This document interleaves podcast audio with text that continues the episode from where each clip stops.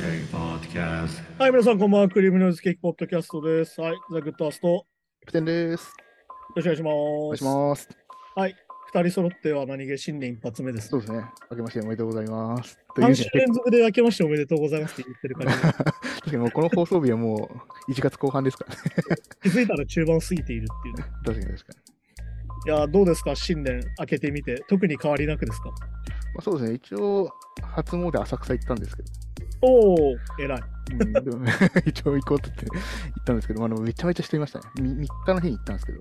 ああ、やっぱあれだよね、人人手が増えてる感じあるよね、正月。そうそうやっぱりまあ外国人の方もたくさんいるし、うん、まあ、普通にまあ日本の人もそうだけど、もう動けないぐらいです。あの中見世通りっていうんですか、あそこ。ああ、はいはい、そういうことか。全然動けないです。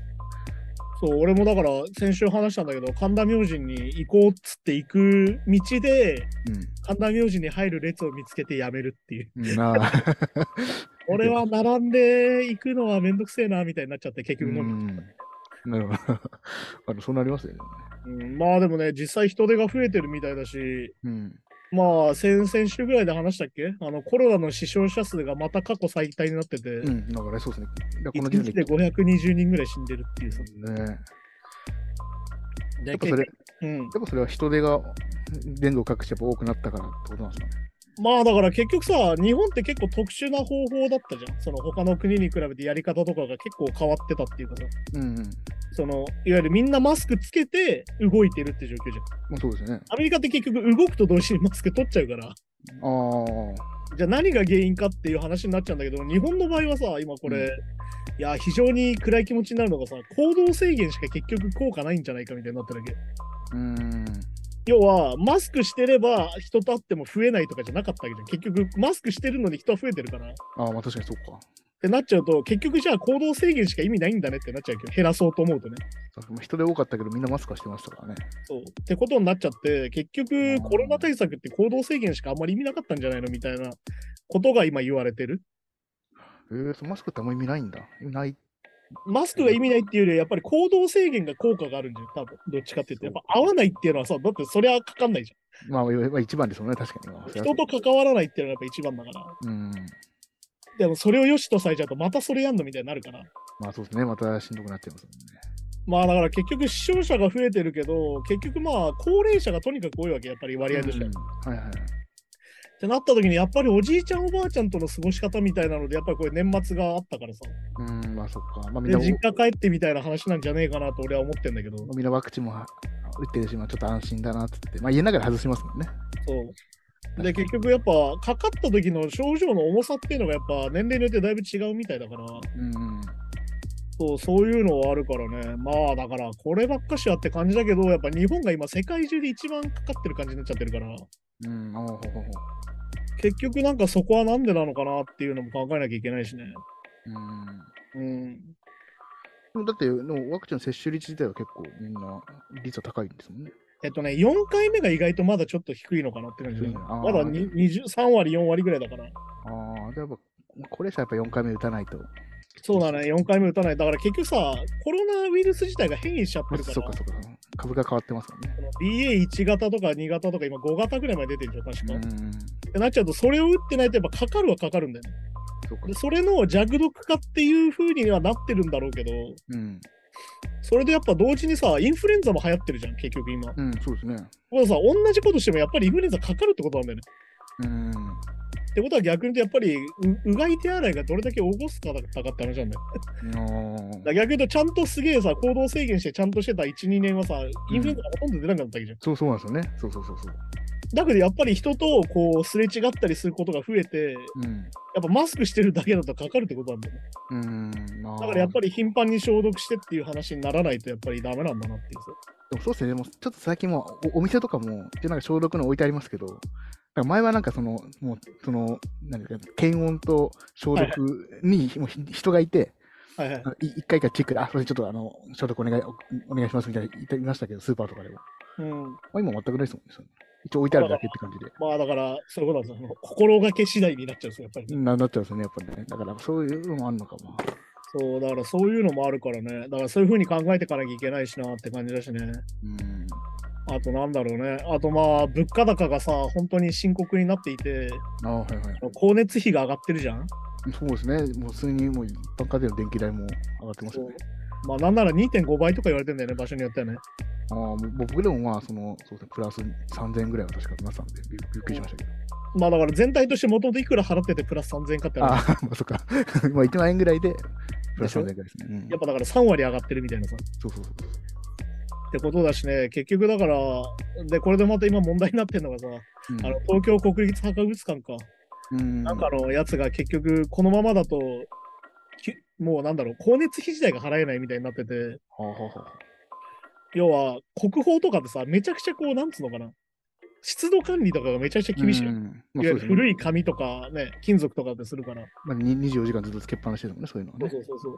うん、で、まあだから光熱費が予算が2億円に対して、その倍以上になるってやってるのよ。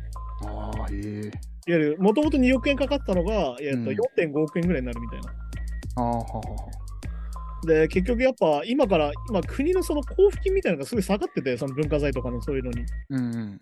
まあ年間約20億円くらいしかもらえてないと。うんで、それだと年間要は2.5億円光熱費だったのが4億円になっちゃうわけじゃん、光熱費が。うん。まあそうですね。はい。そうすると、そろそろやばいんじゃないかってやつで。はだからね、本当にね、これは、これでさ、またあれなんだよ。なんかクラファンでもやりゃいいじゃんとか言う人いるんだけどさ。あ。うん。いやいや、国宝を国で守るのが大事なんだろって話だから。だし、まあ、あと、ああいう電気代とか、その毎月かかるもん、クラファンでやったところでね。そう結局、あれじゃんよ。使い続けるのがいいよ、ね。そうそうそうそう。好きだから。1個買ったら何十年使える設備とかだったらクラファンでもいいけど、そういう問題じゃないですもんね。でさ、これでさ、この日本の特徴として、クラファンにさせてどうするかっていうと、それが成功するんじゃん。うん。じゃあ、俺たち払わなくていいよねってなるんだよ、今の政府って。ああ、まあそうか。じゃあ民間でやってねってなるわけ。そうそうとする。うん。ああ、じゃあまあどんどん民営化とかもね。だから文化予算出さないよってなるから。それってさ、あれじゃん。子供食堂が素晴らしいとか言ってんのと一緒だけど、結局。うん、まあまあそうね。いやいや、そもそも子供食堂とかなくなった方がいいんだけど、みたいなそうそうそうそう、そうやんなくてもいい状況がね、本来必要なんだけど。なんでそれが民間でやんなきゃいけないんだよって話をしなきゃいけないわけだから。っうん。まあ、ていうと、うん。NPO とかもそうですよね。そう。だから、ああいう人たちがやらなくてもよければさ、い一番平和なわけじゃん、世の中っていうのは。うん、そうそうそうそうっていうのもあるからね、なんかこの国のちぐはぐさ、そう。うん。それであれですよ、防衛費倍とか言ってるんですから、だから。まあね、まあそれが一番ニュースになってますけどね。国を守るって何かねっていうのは正直思うよ。でも防衛費上げるとすれば、だからまあ増税しかないわけですよね。そうだね。だから結局財源がねえって言い出してるから、またね。うん。まあでも結局思うのはさ、なんか文化財をこう守るっていうことじゃん。さっき言った東博のその光熱費とかをさ。うん。でもそれがやっぱ理解できないみたいな人が結構いるわけ。そんなの、そんなの無駄じゃねえかみたいなさ。うん。こういう人いるんだけど、やっぱそれはさ、やっぱ公文書改ざんの意味が分かってない人と一緒なんじゃねえかって話があって。ああ、はいはい。いわゆるやってることはさ、人類の歴史とかさ、うん。財産に対するこう、なんつうのかな。ある意味冒涜になるわけ。いわゆるその歴史自体がもう意味ないもんだみたいなさ。うん。だけど要は、逆にとさ、さっき、まあ俺がもうこれ先週も使っちゃったな。コスパが、コスパとか言うじゃん。うん。ああ、まあね、はいはい。要は彼らの生きてる中のコストパフォーマンスからしたらそれは悪いんだよだって。自分たちが死んだ後の話なんだから。うん、まあまあ、それはそうですよね。だけど、それがはっきり言って薄っぺらくなるわけど、人間の歴史ってものが薄っぺらくなっちゃうわけ。うん。うん。っていうことだから、いわゆるその、そもそもそういう人たちからしたら、いわゆるその国宝だとか公文書みたいなものって、うん何にも意味なく、ないものなのかなっていうのは、ある意味そっちの立場から考えて思ったんだけど、いわうん、ああ。まあねゆるその壁画を大事にするなんて意味ねえじゃねえかみたいな。絵なんて大事じゃねえみたいな。まあまあ、コスパで考えたらそうですよね。そうそしてあれじゃん？まあでも本当に毎回言うけど、コスパが一番悪いのは人間なので、うん。あの、本当のコスパを究極するのは人間は死んだ方がいいと思うんだけど。まあ、まあ、でなったりしますし、あと、まあまあ、まあ、とか、あれあれかもしれないけど、まあ、その上では天皇だって歴史をたどってるという前提があったからこそ、今、いまだにこうね、天まあだから、皇制を置いてるわなけじゃないですか。んだから、だからそことも繋がらない感じがやっぱ思想じゃないんだよ。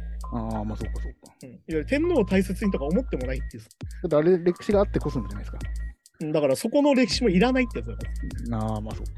だからその場で目の前で起きてることしかいらないみたいな話だからだかあらそういう視点がないし、だからあと、なんだろう、そのこそ防衛費の増額と一緒で、結局じゃあ戦争になっちゃうみたいな話の時に、いわあ、うん。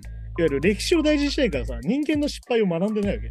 ああ、まあそこそこ、過去のね。あ結局これでこうなっちゃって、また戦争になって負けたよねみたいな話も理解してないから、うん。まあだからなんだ、あの、なんだ、タモリの新しい戦前になっちゃうんじゃないかと一緒になっちゃうわけ。いわはいはい。ゆる勉強してないからさ、また同じ失敗繰り返すんじゃないですかってことだからさ。まあそうですね、歴史もね、確かに。まあもう、人によっては文系いらないんじゃないかとか言いそうになりますもんね、大学とかでね。もうね、極端、極端が歩いてるよね。極端がか絵描いて歩いてるみたいなさ。そう、なんか全部理系にすれば国力上がるんじゃないかみたいな。でねえだろっていうさ、いいやでもツイッター見てて思うよ。こんだけ文章が読めなかったりとかさ、うんなんか文脈が感じ取れない人が多いのに、そんなことでも意味ないよ、多分。うん。まあ、いやー、そういうことだしね。あとなんだろうね。話題的には、あとなんだ？えーっと、あれだね。あの、ツイッターブルーっていうのが始まってさ、ツイッターブルー？僕えーツイッターにこう、サブスク980円払うことによって、ああ、はいはいはい。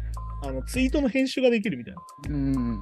あとなんだっけな。広告が、俺広告なくなると思ってたんだけど、それ払う。うん広告が半分になるっていう、非常にせこいこあと半分なんだ。とかが始まってるんだけど、それと同時に今日ね、起きたことなんだけど、うん。あの、サードパーティーのアプリで入れなくなって、ツイッターが。おう。なんか公式は使えるんだけど、俺が使ってるそのサードパーティーのアプリから入れなくなっちゃって、ツイッターが。はいはいはい。すげえ不便っていう。これ結構他のアプリ複数その症状出てるみたいで、うん。なんかサードパーティーをそのツイッターブルーの執行の同時に締め出してくさいっていう。あ、それ意図的なんですかね。まあ多分その障害の原因にはなってるっぽいんだよね、そのツイッターブルーが。ああ。で逆に言うとこれで公式しか使えねえぞみたいにするんだったら本当に独裁的で嫌だなって感じだし。ああ、まあまあ。あとあれなんだよね、俺たちで、俺たちがあの前言った Q アノンのすべてに出てきたあのロン・ワトキンスっていうさ、うん。あの5ちゃんとかの管理人、あはいはいはい。えっと、元、元8ちゃんか、元8ちゃんの元管理人の人がさ、うん。なんかあの映画の中だと、この人 Q アノンじゃねっつって終わってくじゃん。うんうん。あの、その人がのアカウントが復活しましたっていう。ああ、えだからやっぱり、えまあ、イーロン・マスク意図的だよな、やっぱなっていう。うん、まあ、確かに確かで、やっぱり俺は思うんだけど、イーロン・マスクには思想はないと思うんだよ。で、陰謀論を信じてもいないと思うんだけど、いわに。うん。ゆるロン・ワトキンスを復活させることによってアクセス数は増えるんだよ、多分。まあ、それはそうですよね。うんいあわゆるいろんな人が陰謀論の人も戻ってくるし、キュアノンの人も戻ってくるしってなる。うん、で、あいつは拡散力もあるから。そうで、そうすると広告も表示されるじゃんみたいな。そうね。からやっぱりその、なんだろう、アクセス PV 数至上主義みたいなもんなんじゃないの？これっていうさ。うん。それによって被る被害が本当にひどいんだけどっていうのを、あの改めてブラジルのニュースとか見てて思うわけじゃん。うん。それこそまあコスパじゃないけど、その数字だけ見たら、まあ、その選択になりますよね。まあね。そうで、まああれじゃん、その、それこそブラジルを見たらさ、うん。全くトランプの時と同じことをやってるっていうさ。はいはい。まあだから俺たちあれじゃん、消えゆく民主主義を見てるから余計にってなるわけで、そうですね。理由も一緒ですもんね。まあ、不正選挙で、だなんだなんだって。そうだ、ボルソナロ派の人がさ、いわうん。ゆる不正選挙だっつって議会を襲撃したっていうのがまたニュースになってて、うんまあでもこれはだから、うん、はいはい。ボルソナロがそのブラジルのトランプって言われてたけど、やうん、っぱ支支持者ももう同じような感じだったんですね。そう、だから結局ね、なんかこれブラジルの方に関しては、ボルソナロ負けは認めたんだよ。うん。いわゆるその、負けは認めるって言ってたから、まあそんなことしないのかなとか言ってたら今日こういうことになってるっていうさ、ああ、じゃあ結構じゃあその支持者側の方がなな熱結があった構尖ってる感じなんだよね。ああ、そうなんだ。で、まあボルソナロは多分それに合わせて発言するから、うん。まあまあまあね。あこれでまた負けてねとか言い出すんじゃねえかなって話だし。まだでも一応まあそそこで盛り上がれば次勝てるかもしれないですからね。まあねそうだから結局そういうさ、なんかその、今良けりゃ全てよしみたいになってるわけよ。うん。まあこの後どうなんのかねとかやっぱみんな考えてないよなっていうさ。ねえ。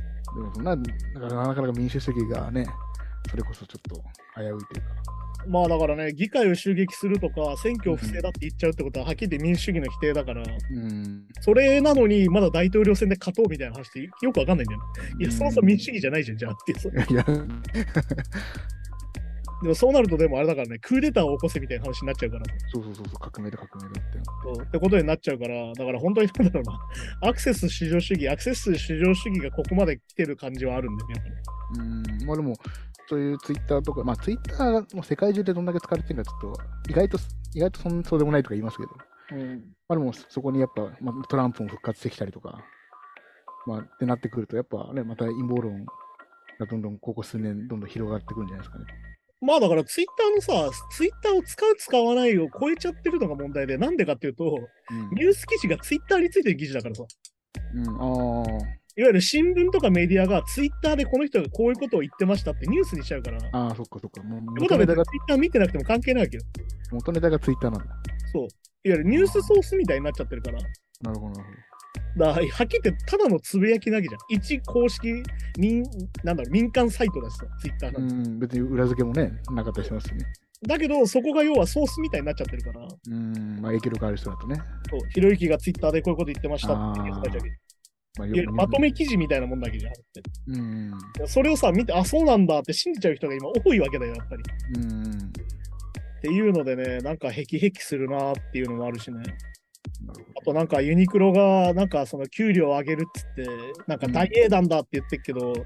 なんか手取り調べたら結局33万ぐらいって書いてあったけど、手取りから見ると20いくつだから、うん、27万ぐらいだから、そんなに上がってねえじゃんっていう、実際ねっていう。っていうことだったりとかして、なんかこう、いや、そこまで上げてないのが異常なんだけどねっていうさ。まあね、そうなん本当はだからまあ、どうなんですかね。一点、だからそこ電気代に合わせてその1.3倍ぐらいは上がってないと、ああ、まあそうだよ。だからその、ね要はインフレってそういうもんだからさそうですね、物価に合わせてですもんね、基本的には。最低でも。そういうことだからね。っていう話だしね。うん。まあ、まあなんだろうな、悲しい話だと、ジェフ・ベックが急に亡くなっちゃった。うーん、そうですね。うん。まあなんだっけ、細菌性の髄膜炎かなんかでうーん。亡くなったんだけど、まあなんだろうな。俺のジェフ・ベックの印象って、うん。あのエフェクターとか何にも使ってねえのに、なんか手の強弱とかですげえ音が変わる人。ああ、まあそうですね、まあ、ピッキングニュアンスとかね。そうそうあ、にこういう生き方っ。天てあるんだっていうのを俺を見て学んだのはジェフ・ベックかなと思って。うん。なんか他にこういう人あんまりいない。ね。うん。確かに確かっていうところだったりとかね。なんかまあ、彼の場合、なんかその、あの世代のスターの中だったら結構ドラッグをやっていなかったらしくて、インタビューとか読んでると。に。うーん、ああ、まあそんなイメージないですね、確かに。だから結構健康的でさ、今でも結構若々しいんだよね。本当に最近の写真とかもあるんだけど、結うんうん。構若々しくて、そうそう78歳にしてはだいぶ若く見えるみたいな感じだったんだけどね。うん。まあだからそれはもう、そんなに最近ずっと追ってるわけじゃなかったですけど、結構、年々進化してるみたいな。まあだからね、今でもいろんな人とコラボしたりとかしてて、まあなんならイギー・ポップとジェフ・ベックは永遠げ永遠に現役なんだろうなとか思ってたから、ああ、はいはい。うん。そういうのでね、ちょっとまるまるまあそうか、でもうんずっと現役で、そうですね、最後まで現役で亡くなっちゃったってことね。そう、だからなんならツアーもやってたからね、最近も。うん。だから本当にびっくりなんだけどさ。うん、そういうのだったりとかね。まあ、あれだね。あと、イギー・ポップがそれこそニューアルバム出すから、今テレビとか出てるんだけど、あの、バックバンドが、あの、ドラムが確かレッチーのチャドで、あの、ベースがダフ・マッケーガンで、で、ギターが確かあれなんだよね。あの、それこそ今、レッチリにいた女子なんだよね。でもメンツでテレビ番組出てて、何ちゅうメンバーでやってんだっていう、まあ確かに、そういうのだった90り、年代のそう、まさにそういうメンツでやってて。スターバンド。でも彼ら自体はもう40後半から50っていうのに俺はびっくりしたけど。てか、ダフに至っては60なのかだから。もう、ああ、まあそうですよね。デビューが早いから、あの人たち、あの世代の世代の人たちって。うん、そうそうなんですよね。そう。みんな20代前半とかですそう。メタリカとかね、18とかでデビューしてっからもう60なんだけど、もうすげえ前からいるじゃんとか思うもん。うん、いや、いや確かに。あ、そうか、確かに。そう、そういうのもあったりそうまだ60なの。そう、うん。いや、本当にそういうのもあるしね。まあ、あと、なんだ？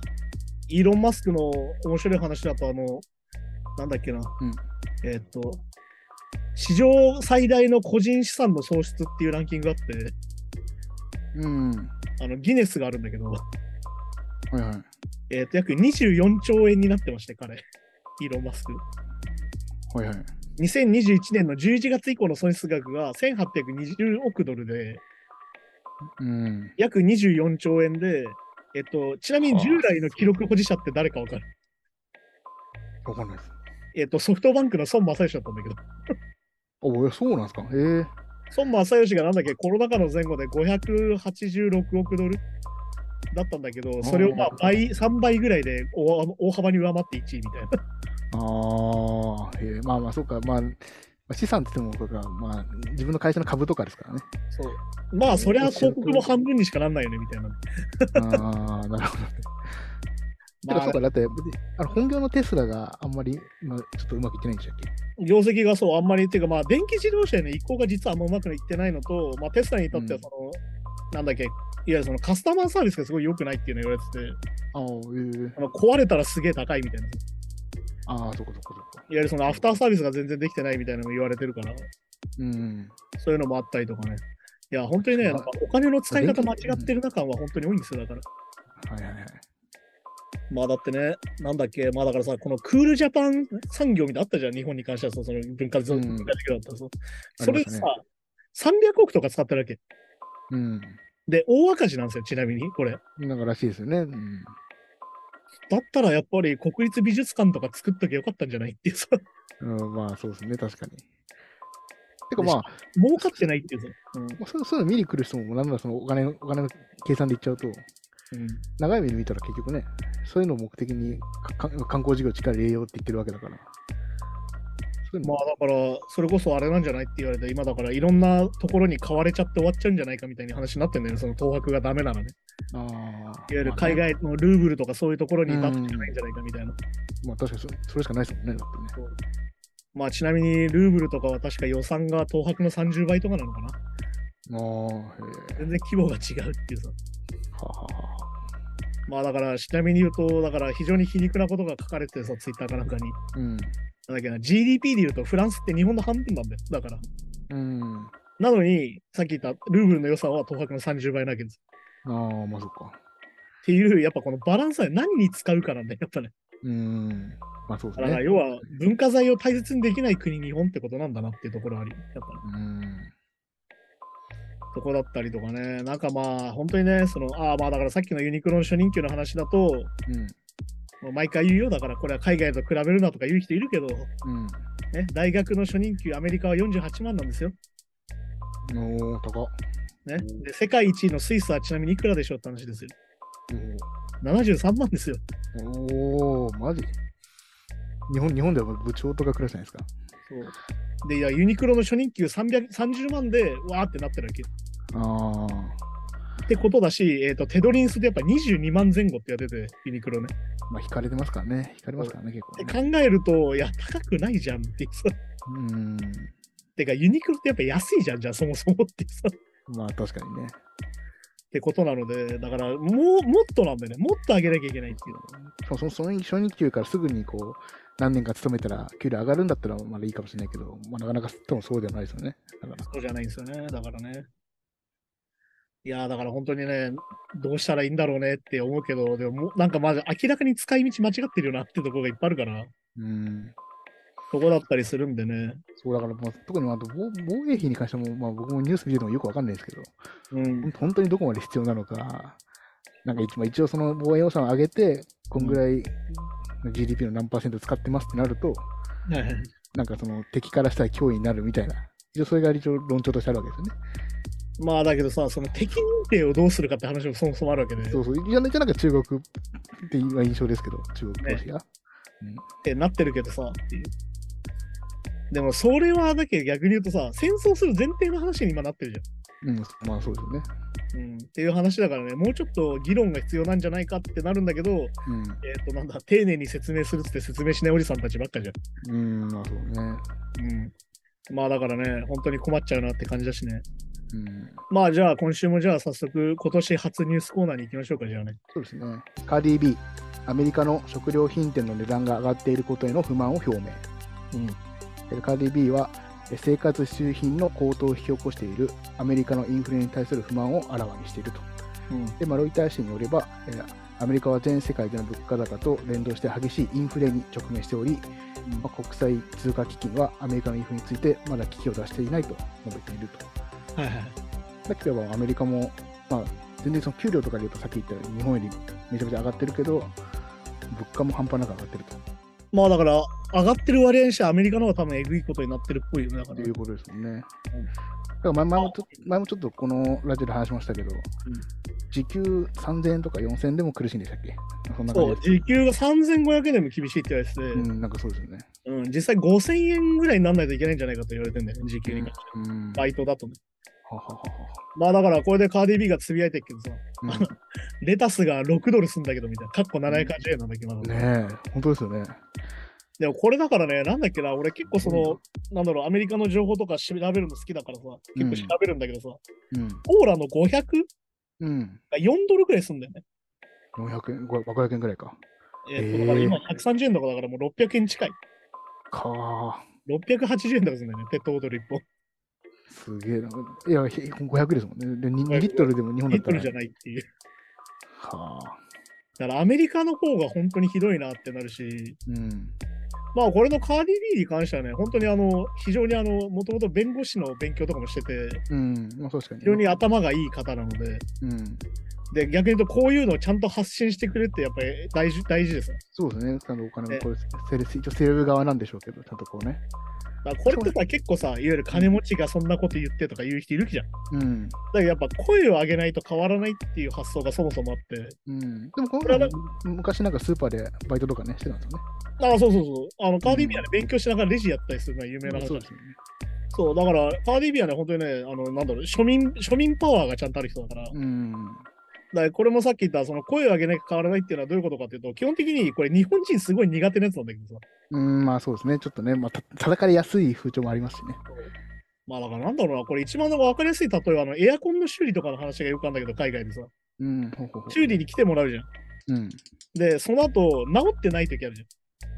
ああ、まあまあ、そうね。その時に治ってないと、その場で言うわけじゃん。えちょっと治ってないんだけどって言えば、その場で治してくれるんだけど、うん。日本人って大体やってもらうと、あありがとうっつって一回帰らせちゃうんだよね。ああ、まあまあ、わかるよな。その場でだ言えないから、その、ごめん、治ってないんだけどって言われた時に、そのうん修理の人が、うん。え、何も言ってなかったじゃんって言われちゃうっていうね。そうですね。まあだから、いやほ本部に言えばクレームって言いがちですよね。その現場の人というね。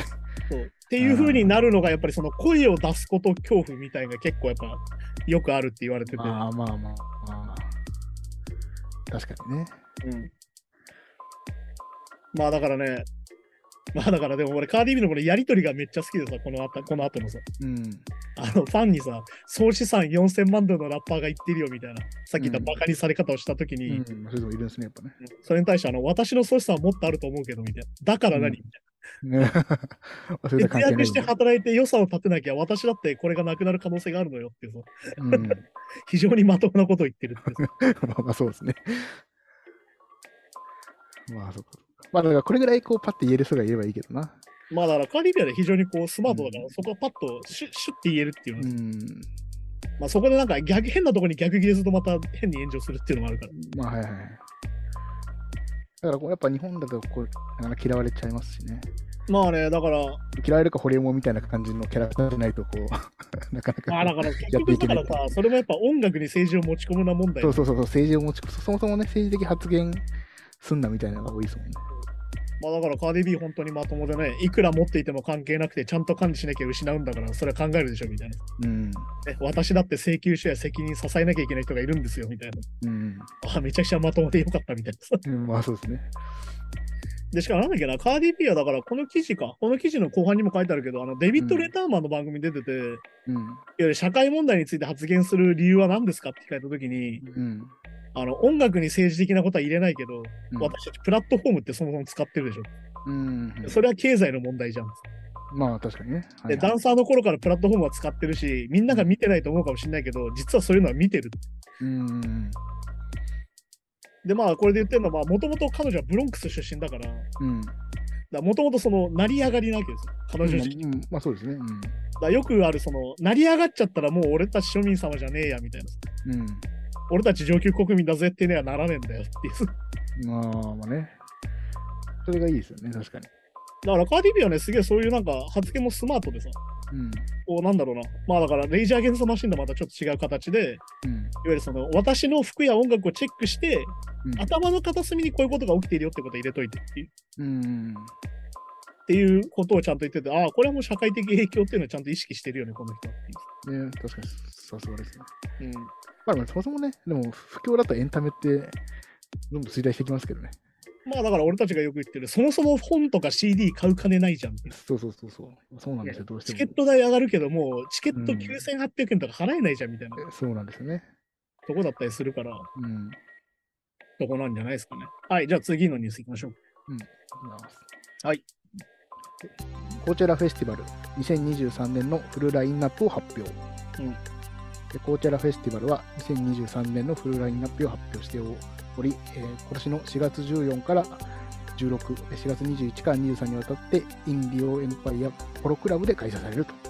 はいはいはい。ね、ヘッドライナーはこれもバッドバニー、ブラックピンク、フランクオーシャンってなっていやー、ブラックピンクがついにヘッドライナーまで来た、ま来ましたね。る。ね来ましたね。BTS の方が先かなと思ってたけど、BTS がいわゆるああいう形で活動が止まっちゃったのも、うん、確かに確か先にブラックピンクがついにコーチェラのヘッドライナーかっていう。に。ねいや、だからすごいですよね。すごいね。これはだってね、ある意味そのエン、アメリカのエンタメの分かりやすいトップランナーが今、コーチェラだから、うん。そこにも K-POP これまアジア勢でさらに女性アーティストっていう初らしいですね。だから本当にすげえなって感じなんだけど。うん。ねあとまあ、なんだろうな、俺的にはこれで分かりやすく、もうなんだろうな、コーチェラのその売り上げ主義みたいなところを感じるのは、うん。あの、バッドバニーのセカンドにゴリラズがいて、うん。あのフランコーシャのセカンドに美容区がいるっていう。まあ、はいはい。っていうのがまあ分かりやすく、これ日本だったら逆なんじゃねえかっていうね。うん、まあそうですね。まあでもだから、結構だからもう SNS とかの影響で結構出てきましたよね。こういうのを見ると。まあだからコーチェラね、結構本当に、なんだろうな、前も話したけど、そのライフスタイルシーンみたいなのがあって、うん。音楽好きが行くフェスじゃなくなってる側面もあるっていうさうん。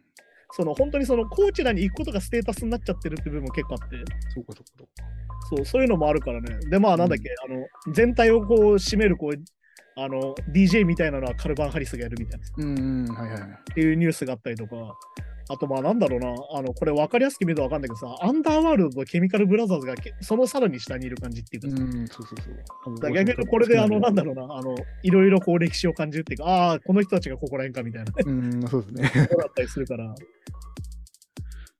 まあだからなんだろうね、このバッドバニーの日に関してはね、プッシャー T ぐらいまではみんな、あの、ヘッドライナーできちゃうんじゃないかぐらいのもう知名度があるんですけど、てかもうみんなめちゃくちゃ豪華ですよね。そう、だからそう考えるとめちゃくちゃそもそも豪華だから。国によっても全員ヘッドライナーでねないかぐらいの。まあだから逆にこれを呼ぶにいくらかかるんだろうなと思って恐ろしいなっていううん。思ったりするよね。確かにそうなると、まあブラブ、ブラックピンクもそうですけど、うん。バットマニも、まあ、いわゆるスペイン圏というか、はいはい。ですもんね。まあだから逆に本当にその言語圏のうん。なんだろうな、境がなくなってきてるところであると思うんだよ。で、ブラックピンクもバットマニもスペイン圏で、英語で歌ってるわけじゃないですか。まあ、英語の歌詞もあるんでしょうけど、その母国語でちゃんと歌ってるっていうアーティストがこう、ね、まあだからね、そこも関係ないっていうのはずっと言われてたしね、だからそのベイメタが流行った時にさ、うん。英語バージョン作んない方がいいよって言われてたらそういうところだから。ああ、なるほど。いわゆるその音として聞いてるから、うん。そこの音がノリが悪くなったら嫌じゃんっていうのだからこれはだから俺よく思うさ、うんあのなんで K-POP 毎回ジャパニーズバージョン作るの？そう、僕もそう思います。ジャパニーズバージョン違和感あるんですよね。ね、音音も悪いし、なんか文字も悪いしみたいなさ。てかまあ、韓国語と日本語、そのあれですよね、文字数が合わなかったりするんで。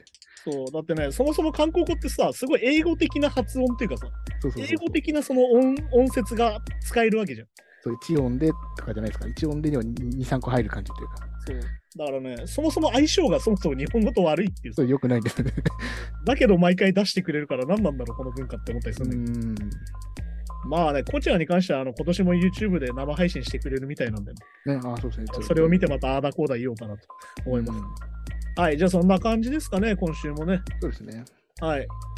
いやーでもあれですね、なんかこう、ついにこう新年始まって、コーチだとか、まあだからあれなんだよ、俺のもう一つのニュースとしてはさ、うん。あの、フーファイターズが活動再開なんですよ。うん。おーはいはいはい。うん、その、えっ、と、コーチャーに合わせて、ボナルーとか結構まあ、春頃、4月、うん5月のフェスのラインナップが他にも出てたんだけど、うん。結構まあ、フーファイターズは名前が上がってて、うーそう、じゃあ、新しいドラマーって、その、レギュラー、サポートで交代みたいな感じなんですかね？それがね、まだ発表されてなくて、うん、なるほど。まあでも新年一発目のね、その本当にデーブの出したフーファイターズとしての声明が非常に感動的で、うん。あの俺たちは違うバンドになるってことは分かってるけど続けるよっていう。うん、ああ、いいですね。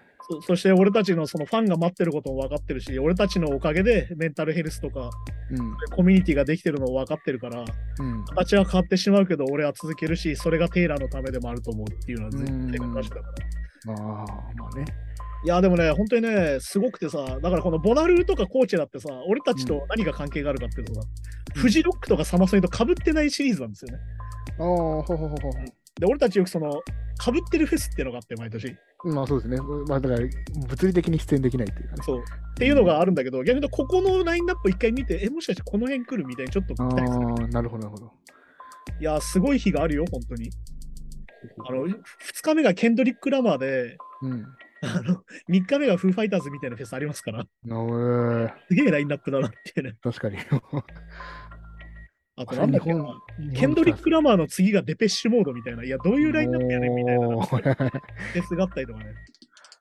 それそのままなんかね、だから、だからあれですね、なんかツアーもなんか、ああいうイイベンターでやってるのあるんですよね。だからその、あ、そうあの、プロモーターがね、パッケージみたいにしてるのがあるから。だからまあ、おお金さえ詰めれば、結構その呼んでこれたりセットで呼んでこれるっていう。だからね、ぜひ、そそしたら結構熱いですけどね。まあだからなんだっけな、韓国がウッドストックと組んでなんかフェスやるかなんかになってて、ああ、どっちが確かフジロックかなんかと被ってるかなんかで言われてて、それがどうすなんのかなみたいななるほど、なるほとこだったりするんだけどね。まあそれをまた夏になって楽しみかなって言うんだけど、あとまあ個人的にはあのライドが来るんだけど、今度日本に4月かなんかに。ど。うん。あの、なんとファーストとセカンドの再現ライブをやってくれるらしく、うん、おおほほほだからファーストの俺、名古屋は多分めちゃくちゃ聴いてるアルバムだから見に行きたいなと思ったんだけど、うん。あの、リキッドルームでやってくれるらしくてさ、ええー、あそうなんですか、そんな結構、まあ、まあ結構狭めなとこでやってくれて。小規模というかまあそしてまあチケットも9500円で、まあ今に関したら結構良心的な価格って気がするから、うん、うん、まあそうですね。そう、ちょっと見に行きたいなと思ってるんだけど。いや、本当にね、文化的なものに手が出なくなるのが一番俺としては怖いので、自分もね、お金がないって言いながら。うん、まあはいはいはい。まあ食費を削って CD を買うタイプの人間だからろくでもないんだけど、結局、うん。いやまあまあね。そう。やっぱそういうことを考えなきゃいけないからさ。うん。いや、だからこういうね、なんか景気のいいニュースじゃん。フェスやりますよっつってさ。そうそうそうね、本当にもう。でなんか、まあ、入場制限とかも当然ないですし。うん。まあだからね、そういうのも合わせて、うん。今年もやっていこうかなと思うんでね。あの、とにかく俺は大事にしてるのは、そのワールドカップの時も言ったけど、うん全部見ればいいと思ってうん。て、ね、スポーツだからこういうこと言うなとか、音楽に対してだからこういうこと言うなとか、政治だからってスポーツ関係ないだろうとか言うんじゃなくて、うん。あのスポーツも政治もエンタメも全部つなげてみりゃいいんじゃないですかっていうのがやっぱテーマだから。うんまあ、特に、まあ、あと、まあ、政治と経済はもうどこにも今かかってきますからね。もうだってね、ギャラ一つからしてね、完全にそうじゃん。そうそう、完全に切り離した部分で語るとむしろできないというかね。そう、むしろできないし、それ、むしろやっちゃいけないんでしょってなってるから。うん、そうそうそう。気持ちじゃ呼べないですからね。そういや物価が高ければそれなりにやっぱ呼べなくなっちゃいますし、それ。そう、だから逆に言うとカーディビーみたいなのが一番わかりやすいバランサーになってる感じっていうかさ、うん。いやいや、レタス高いわって言ってくれるのが結構大事っていう。そうね。はいはい。そもそも影響力がある人だからっていううん。まあだからやっぱね、日本の金持ちに足りないのはノブレス・オフ・リージュだと思うので、うん。そういうとこだとやっぱりするんじゃないかなって感じで。まあ、レタス、高いレタスを買えないお前が悪いんだとか言うやつもいそうですからね、日本の金持ちだと。いや、本当ね、それはやっちゃいけないよ、本当にね。うん権威主義だし、拝見主義だから。うん、そうそう。はい、じゃあそんな感じで今週もありがとうございました。うんですね。一応今日収録日が13日の金曜日なんでジェイソンなんですよ。うん、ああ、なるほど。はい、そんな感じで。はい、じゃあ今週もありがとうございました。また来週です。さようなら。今年もお願いします。